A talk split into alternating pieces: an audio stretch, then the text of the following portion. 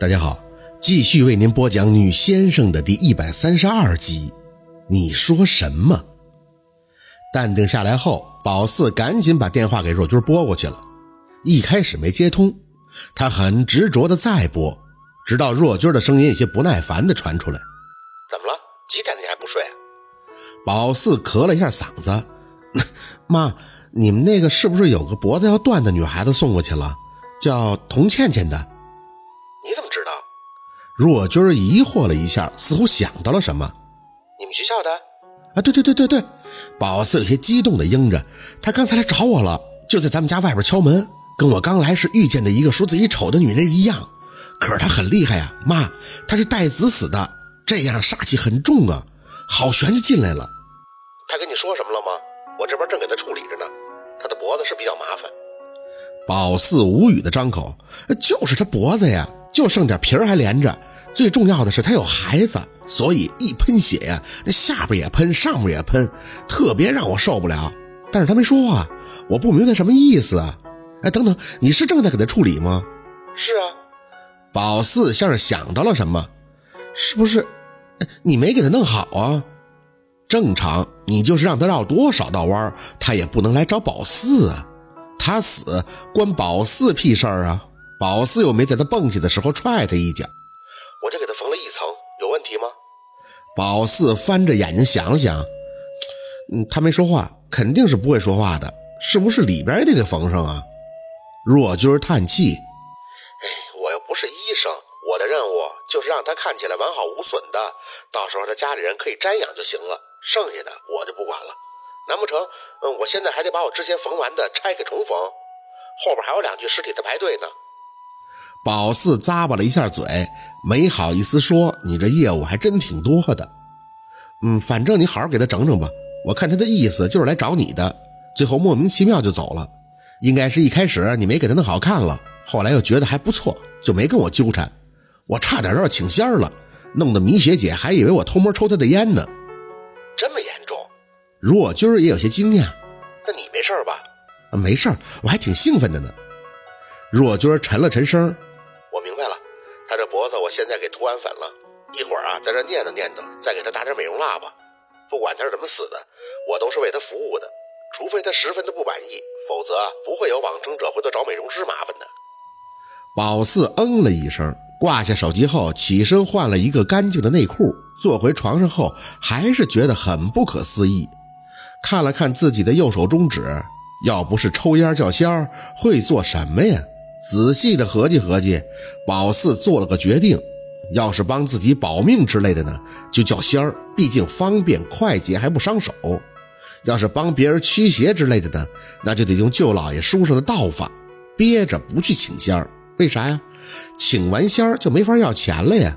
人家来帮忙是要积德扬善的，可他得吃饭呀。结果出来，宝四还是挺满意的。嗯，就这么办了。一夜无梦，随着大太阳爬起来的时候，还感觉昨晚的事儿像是做梦。除了小腹不舒服，其他还都感觉良好。宝四突然就喜欢做个先生了，为啥？人活着太憋屈，总是顾忌这顾忌那，有时候真实情绪还得压抑。但做先生可以对付鬼魅邪祟时，通通的爆发出去。想想就不是一般的爽，只是他回头瞄了一眼床头七扭八歪扔着的书，还得学呀，不然过瘾是过瘾了，死的也痛快呀，就像是那个童倩倩，嗖的一下打了个激灵，宝四咧着嘴摇头，太疼了。小先生昨天晚上睡得好吗？宝四正在刷牙，听着厕所里传出的女声，很习惯地答应着：“还行。”不得不说，人算是天底下最能适应环境的高级动物了。以前宝四觉得这厕所特别不方便，解手的动静外边人很轻松就能听见了，但现在都适应了，哪怕厕所里有人正在跑肚，他在厨房这边也是该洗脸洗脸，该刷牙刷牙。昨天晚上我听见你给你妈去电话了，说这事儿了是不？看看，就说这房子极其的不隔音吧。嗯，没做噩梦啊？没做梦。想着那个童倩倩应该是被若君给伺候明白了，入睡后也就没再找他的麻烦。说实话，虽然对付他心里不是很有底，但宝四知道自己有点愣，有时候那股子劲儿一上来，自己就会控制不住的不管不顾。回头想想，也有点后怕。当然，这毛病是一直被家里人诟病的，不知道深浅，容易闯祸。冲厕所的声音响起，米雪打开门从里边出来。妹妹，不是姐姐说你，以后晚上可不能这么折腾了。你说我可以做到理解你，想你是个先生什么的，可这一层还有别人家呢，别人看着你在那儿呜呜喳喳的，这怎么想啊？不知道还以为你神经不正常呢。宝四听话的点了点头，嗯，知道了，我下次肯定注意。他轻轻的笑。咱们这是办公务场所，人多嘴杂，大多数都是外来打工的，素质还低。你妈不在，我就相当于你的长辈了。一旦有人觉得你扰民，来找你麻烦怎么办呀？宝四知道米雪说的都是对的。这昨晚上要是对面真有人正在用猫眼看着自己，起脚一踹，外加掏出个卫生巾扔出去，不得合计宝四有病啊？这话传出去，那成了大笑话了。他们又看不着，肯定得对宝四的行为诧异了。我知道了，我下次注意。昨晚上就是形势发展的太快，我自己都没想到我会那个。呃，反正米雪姐，你别见怪啊。他洗完手后拍了拍宝四的肩膀，我没什么的。